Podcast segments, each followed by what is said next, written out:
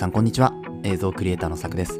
クリエイターを目指すあなたへクリエイティブの種を毎日一つ届けるラジオクリエイターズシード。今日もよろしくお願いします。はい今日は3月の7日火曜日ですね、えー週の2日目いかがお過ごしでしょうか。えーまあ、今日ちょっと早い時間に撮れているんですけれども朝の天気はわりかしいい形爽やかですね、まあ朝がちょっとまだ肌寒い感じがありますけど日中の気温がねだいぶこう上がるようになってきてあの過ごしやすくはなってるんじゃないかなと思いますけれども花粉がねすごいですね。やっぱ目がかなりこうシパシパするというか。うんなんか開けていてもこうなんでしょうね。ゴロゴロシパシパなんか違和感がすごい残っているような日になっているんですけれど、まあ、そんな中でもね、えー少しずつこうパソコンに向かって活動していくというところになっております。はい。ということで今日は何のお話かっていうとですね、えー、と映像の、まあ、映像とか写真のお話を、えー簡単にしていこうかなと思うんですけれども、えー、とシャッタースピードについてですね今日はお話ししていこうと思います。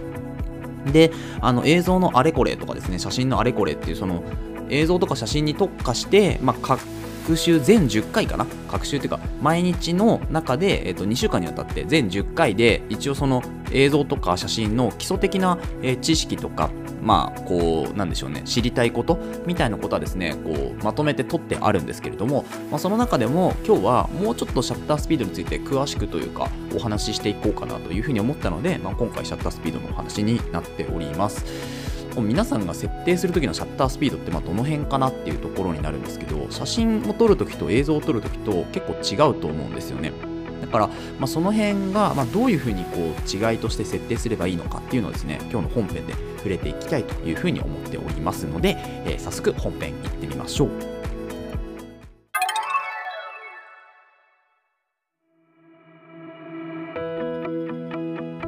はい、ということで本編です。本日はですね、映像制作における適切なシャッタースピードとはというタイトルでお届けしていこうと思います。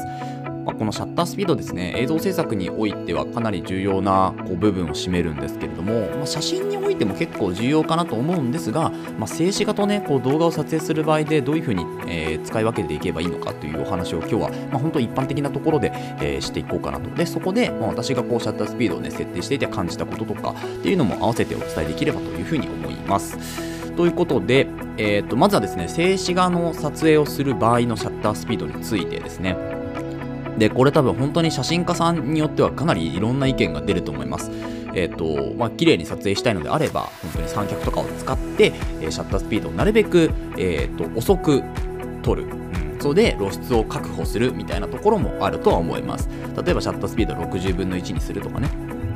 まあ、それもあると思うんですけれども、かたやですね、えっ、と、まあ、シャッタースピードを速めて、もう手ブレとかももう関係ないぐらいシャッタースピード速く、250分の1とか、まあ、500分の1とかね、それぐらいのシャッタースピードでもう一瞬をカシャッと撮る。っていうですね、そういうこう、まあ、お伝えをしている人もいると思います。あの YouTube とかを見ていてもね、本当にいろんな発信されてる方いるなというふうに思うのが私の印象なんですよね。で、このまあ、静止画におけるシャッタースピードどこなのかっていうと、まあ、なんでしょうね、こう、ブレを良しとして撮る、まあ、被写体をね、やっぱりしっかり捉えないといけないっていうところはもちろんなので、まあ、マニュアルフォーカスであったり、まあ、オートフォーカスでも、まあ、被写体を捉えてですね、しっかり被写体が分かるような形であれば、まあ、周りがブレていようがですね、まあ、そこまで関係ないかなというふうに思うんですよね。で、まあ、景色を撮るとか、そういうところになると、やっぱりブラすとね、うん、それはまあ、あまり見えない、よく見えないじゃないですか。なので、まあ、そこに関しては、しっかりとね、こう、まあ、光の加減とかも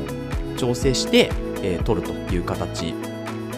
になるかなと思うので、まあ、何が正解っていうのは正直ないと思うんですけどただ、あのーまあ、初心者さんとかにねお伝えする場合はシャッタースピードはなるべく速くしてまずは一瞬一瞬を捉えられるようにしましょうというようなところが多分ベーシックになるのかなと思うんですよね。例えばシャッタースピードを、まあ、少し遅くするとですね綺麗な写真確かに撮れるんですよね、まあ、光をこう、えーいっぱい取り込むわけですから。なのであの綺麗な写真確かに撮れるんですけどただ結構難しいと。手ぶれは確実に、ま、出るでしょうし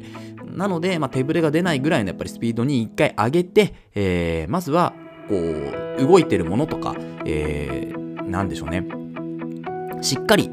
写真に収められるようにっていうところをまず練習するっていうのが初心者のうちからやっておいた方がいいことかなと思いますね。でそこから、まあ、手ぶれをねこうどれだけ自分が手ぶれしないかっていうところをシャッタースピードを調整することでですね、まあ、分かっていくみたいな。例えば250分の1で125分の1だったらやっぱり125分の1の方が手ぶれしやすいのでその中でも手ぶれしない写真が撮れればもうちょっとシャッタースピードを落として、えー、露出を確保してみたいな形でいいのかなと思うんですよね。でシャッタースピードってやっぱりこう速くすれば速くするほど要はシャッターが開いている時間っていうのが光を取り込んでる時間っていうのが短いわけですよね。そうすると、まあ、ちょっと暗くなってしまったりとかですね。逆にシャッタースピードを遅くすると明るい写真っていうのが撮れたりしますなので、まあ、この辺をですねうまく調整して写真の、まあ、こう元の明るさみたいなところのなんでしょうねこう元の明るさをどう確保するかっていうところが結構課題になってくるかなというところにはなるかなと思います。であのまあ、なので、まあ、何が正解かはないんですけど、まあ、初心者の方に関して、えー、これから写真を始めるとか写真始めて間もないとかっていう方はですねまずシャッタースピードを上げるというところで、えー、落とせば落とせばいいんじゃないかなと思うんですね落としどころとしてはでそこから写真をま上達するにあたってはやっぱりこう少し遅めのシャッタースピードにして、えー、しっかりま光を確保するということにこう注視していけばねいいかなと思います。はい、これが、まあ、静止画で、えー、撮影する場合ですね。で、今度動画を撮影する場合のシャッタースピードっていうのは基本的に固定でいいと思います。はい、なので、えーと、シャッタースピードはですね、例えば50分の1、もしくは60分の1ですね。はい、それか、スローモーションで撮る場合は100分の1、もしくは120分の1と。いうところで。で、これなんでかっていうとですね、早すぎると、まあ、夜間とか特にそうなんですけど、フリッカーっていうのが出ちゃうんですよね、早すぎると。で、フリッカーって何かっていうと、こう、電球、蛍光灯がチカチカするみたいな形で、こう、画面がですね、こう、チカチカしてしまうという方、あのそういうのがこう現象として出てきてしまうんですよね。なので、例えば、まあ、フレームレートって言ってこうシャッタースピードとフレームレートを合わせて、え、設定するのはま動画撮影になるわけですけどそのフレームレートっていうのは1コマですよね。1秒間に、えーと、何枚のこう写真写真っていうか写真って言い方がおかしいんですけど何枚のコマ数を記録しておくかっていうのはこのフレームレートになります。なので例えば24、えー、FPS っていうものにするのであれば1秒間に24コマのこう静止画で構成されている、え、動画というふうになるわけです。なのでこの24コマで、えっと、設定した場合はですねだいたい50分の1で撮ると、まあ、24コマの大体2倍ぐらい、うん、このフレームレートの2倍ぐらいで、まあ、シャッタースピードを取るとねあシャッタースピードに合わせるといいよというふうに言われているので、まあ、そこに合わせてやってみてくださいというところですね。でこれがあの、まあ、動画要はこう何かを構えて、えー、景色を撮るとかえ人の流れを取るとかいう時はその場合でいいかなと思うんですけどこれがですね、えー、次の話に移っていくと動く被写体まあとんでもなく速く動く被写体を撮影する場合っていうのはですね例えば、ま、250分の1とかそれこそさっきのカメラのスピードじゃないですけど1000分の1とかその高速のシャッタースピードにしないと捉えきれないんですよね、うん、でそれもさらにスローモーションでも全然使えないみたいな絵になってしまうのでなので例えば、えーと、とバイクとか車とかそういうこう本当に速いえー、ものがあってなおかつ日中でとかっていう形になるとですね、まあ、フリッカーとかもそんなに気にしなくていいかなっていう環境になりますからその場合は、えー、シャッタースピードをガンと上げて、えー、高速のえー、動高速で動くものに対応するようなシャッタースピードで撮影するという必要があるわけですよね。でこの辺がですね、まあ、映像制作における、まあ、適切というかうん合わせた、まあ、映像制作におけるシャッタースピードの、まあ、基礎知識みたいなところになるかなと思います。で先ほども言ったようにやっぱりシャッタースピードを上げるとですね明るさが不足してくるのであの先ほどの高速のねシャッタースピードにする場合はやっぱり日中でなおかつ晴天でみたいなことが望ましいかなというふうに思われます、まあ、あとは ISO 感度上げるとかっていうのもあるんですけどあんまり上げすぎるとね特にこうあの高速の場合やっぱノイズ出やすいのかなという気はしますからなんかその場合は、うん、シャッタースピードをまあ早める代わりに、えー、少し絞り値をちょっとこうね開けるとか、えー、そういう形で対応するうんかな、まあ、全体が取れなくて本当に被写体だけをこう、えー、クローズアップして写すというところになるのかなと思うんですよね。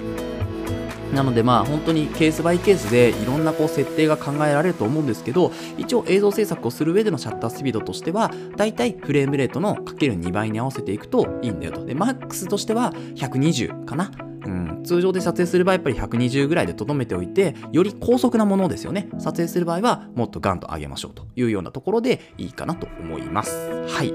えー、ということでいかがでしたでしょうか？今日はシャッタースピードについてですね、えー、改めてお話をしておきました。あのやっぱりこう初めの頃って本当に分かんないことだらけってなんですよね。こういう基礎的なところとかも。なのでこういうのを習いに行くところってないんですよ。なんか近くに私の場合は近くになくてでもいろんな本読んだりとか、まあ、動画見たりとかして、まあ、覚えてったっていうところでで、まあ、スクールとか入ればいいじゃんとかっていう話なんですけど、まあ、スクールに入るとやっぱ自分のペースで勉強できないみたいなところがあったりするのでで自分のペースで勉強したい人ってなんかあのー、言ってくれればやるけどでもこれやってきてねっていうのはなんかねまあ、成長しないあの早めに成長しないところが多分そこにあるんですけどなんかなんか自分のペースでやりたいんですよ。だからこれとこれとこれとこれを例えば1年以内にこれとこれとこれとこれだけ覚えておいて実際にこういう風に撮ってみてっていうスケジュール感覚だったら、うん、そういうのがあればできるかなって気はしますけど、まあ、来週までにとか再来週までにとかっていう直近のものだとなんか他にやることもあるしやりたいこともあるしってなっちゃうんですよね。そう。なのでまあ1個ずつこうやって自分の思ったこととかをポッドキャストにアウトプットして自分で覚えていくっていうスタイルが結構私には合ってるかなと思うので、まあ、ずっとねこのスタイルでやってきております、はい、なので、まあ、今後もですねシャッタースピードとか露出とかですねあとはなんだろうな、えー、まあ、フレームレートについてももうちょっとお話をしたいしあとは色ですよね。カラーコレクションカラーグレーディングっていう形でその色彩補正についてももう少しね学んでいきたい部分ではあるのでそれも、えーとまあ、自分の中でこう知見がある程度固まったらこちらのポッドキャストにねお伝えしていこうというふうに思います。はい。